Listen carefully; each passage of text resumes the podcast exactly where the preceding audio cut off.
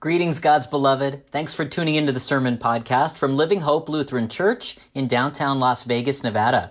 Our reading today comes from the book of Jeremiah. It's chapter 36, verses 1 through 8, 21 through 23, and 27 through 31. The story of a scroll written, burned, and rewritten. Thanks for listening. God bless you, and may you share this word with others. A reading from Jeremiah chapter 36. In the fourth year of King Jehoiakim, son of Josiah of Judah, this word came to Jeremiah from the Lord.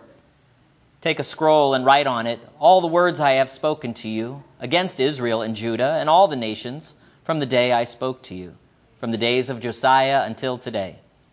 It may be that when the house of Judah hears of all the disasters that I intend to do to them, all of them may turn from their evil ways, so that I may forgive their iniquity and their sin then Jeremiah called Baruch, son of Neriah, and Baruch wrote on a scroll at Jeremiah's dictation all the words of the Lord that he had spoken to him.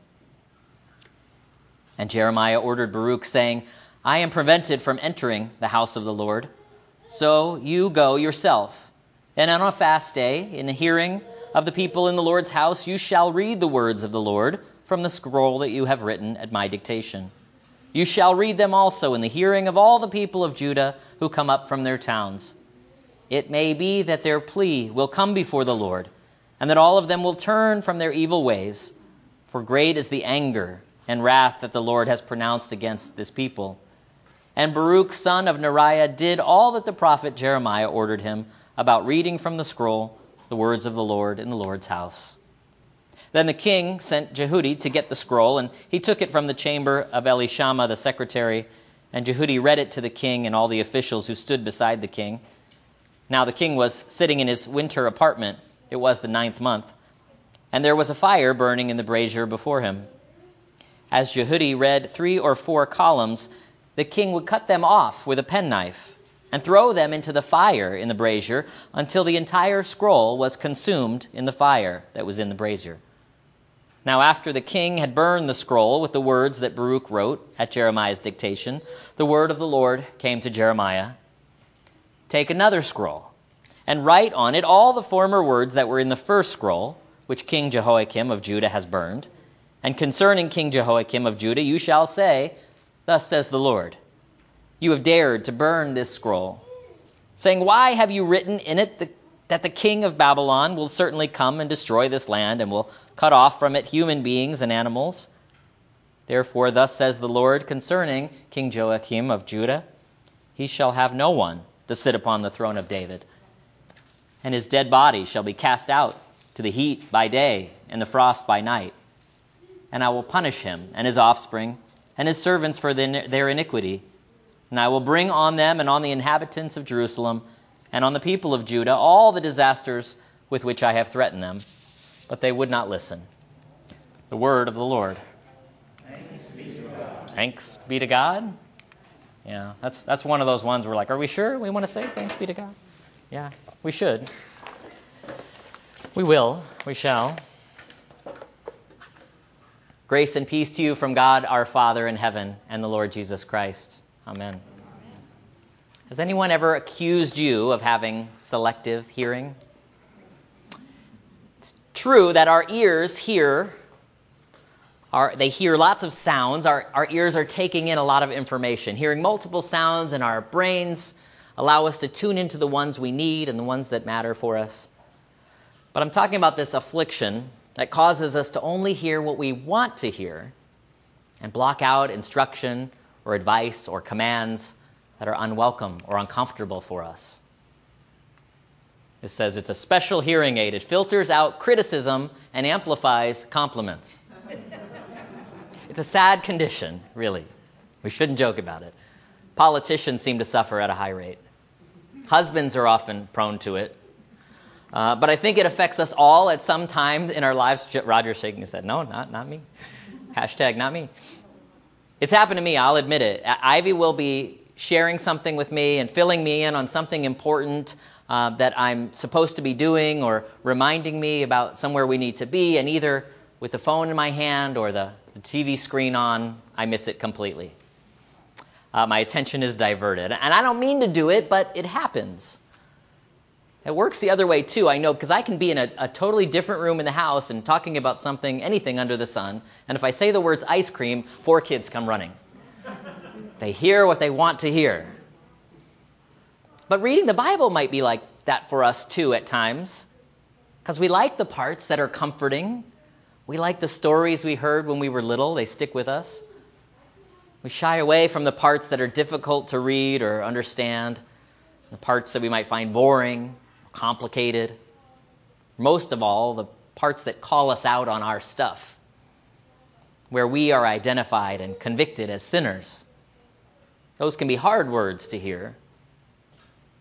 That's good news that we are saints and sinners. Lutherans give thanks for that understanding, right? We are both. And God loves us no matter what. So we can recognize and admit who we are. And we know we're not perfect but we cling to this faith of Jesus, who died on the cross that we would receive forgiveness from God, to be transformed, to be totally new people for the world, for a purpose. For kings, especially those who had led people astray, gone after idols, or made themselves wealthy at the expense of the people, they certainly had selective hearing when it came to the words of the prophets. As Pastor Matt said last week, it was kings in the ancient Near East that saw themselves as gods. They didn't need to hear a word from some prophet to tell them they were doing it wrong. Maybe Israel's kings didn't think that exactly, but they sure acted like it at times. And they had plenty of their own people telling them just what they wanted to hear. Now, Josiah was a pretty decent king. Josiah was a king who, uh, who tried to reform and bring the people back to God.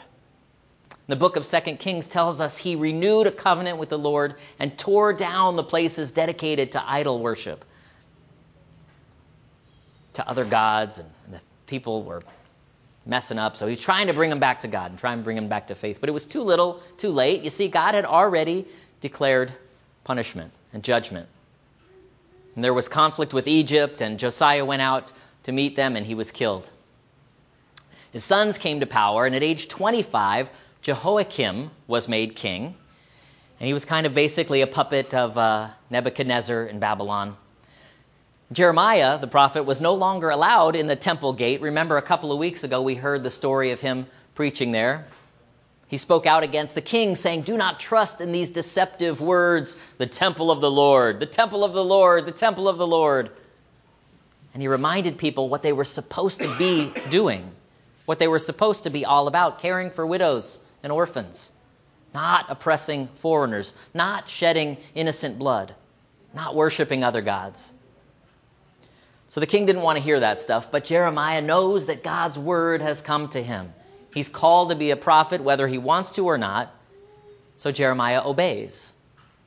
And Jeremiah has a word to share. So he calls Baruch, the scribe, kind of like his uh, assistant, to write down all the prophecies he's made, all the way back from King Josiah until now, and deliver it.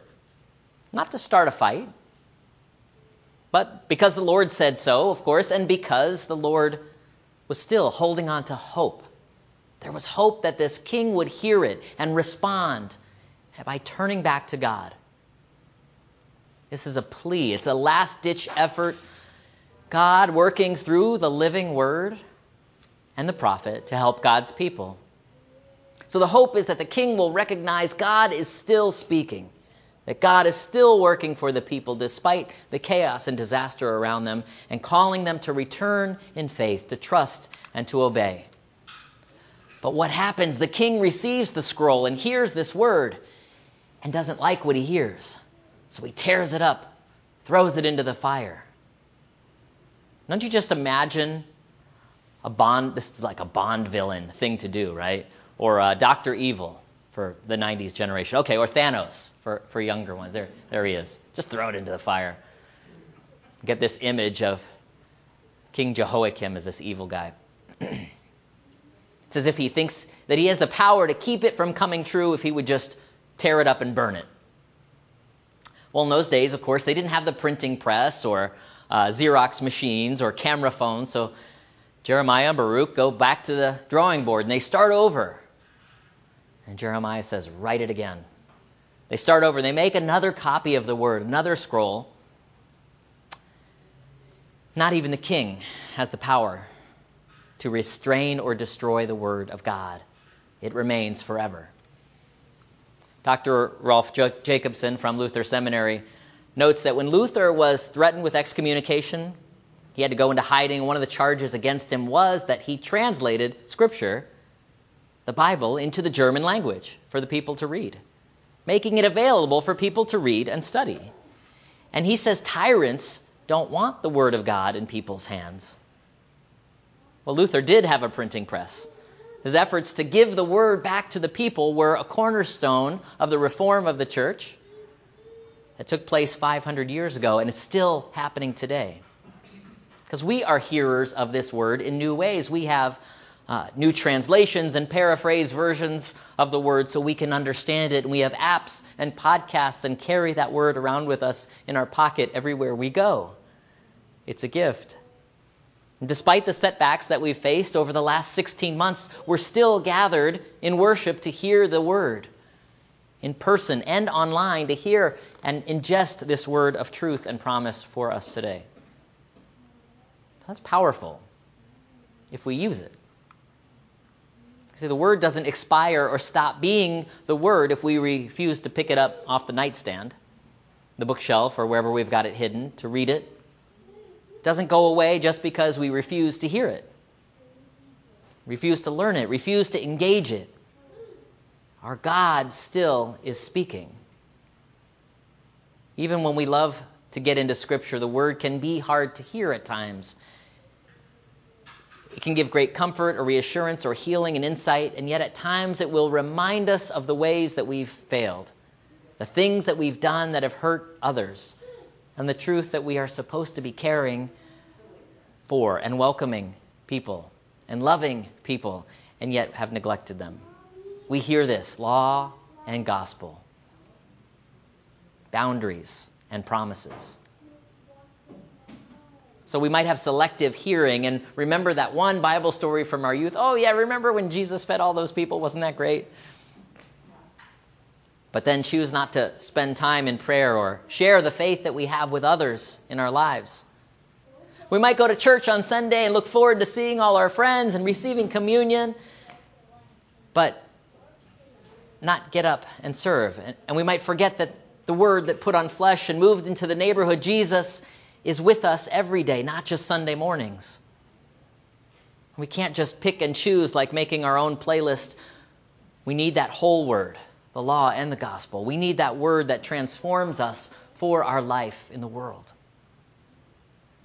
And maybe there are some things in our own lives that we'd like to burn and just leave behind. Maybe we're beginning to see things in a different way after this ongoing pandemic. Maybe we've progressed or we've regressed.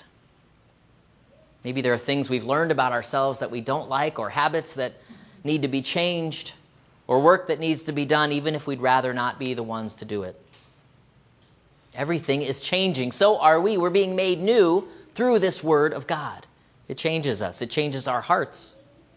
And now is the time to return to that Word that guides us for our lives. God's word is a living word. It's still speaking, still calling us to remember the story of how God led the people out of slavery into wilderness, into a new land, who worked through outcasts and foreigners, and broken and scared and scarred human beings, who remained with them through rebellions and in spite of sin and stubbornness and idolatry, who showed up in the flesh to be the word in the world to reveal the depth and breadth of height and height of God's glory and forgiveness and love to every corner of creation, who created and called people to return again and again. We are called to. Through the Spirit working in us, we obey. We have a word to share, to go out and tell people about this word. Compels us to care for ones that we maybe rather not care for. It convicts us of focusing on the wrong things a lot of the time money, power, our own comfort and glory. So we recognize and confess that we have gone after other gods. We're not free of guilt. We have turned ourselves into tiny gods too and turned away from the living word that we have been given. But it doesn't mean that God has given up on us. We are not torn from the scroll or thrown into the fire. God hears us and keeps coming for us. So if we have some selective hearing, maybe we hear this word return. Return. And we come running every time we hear it. From our bad habits and bathroom floors and screens and streams and into the places we are needed for the sake of our neighbors, for the sake of the ones God has sent us to serve. Into the places we fear. Because God is always calling us to return, not to ourselves, not to our old ways, but to return to faith. Return to following Jesus, to love and sacrifice, and humility and generosity, and in Christ has given us all we need to do so. Amen.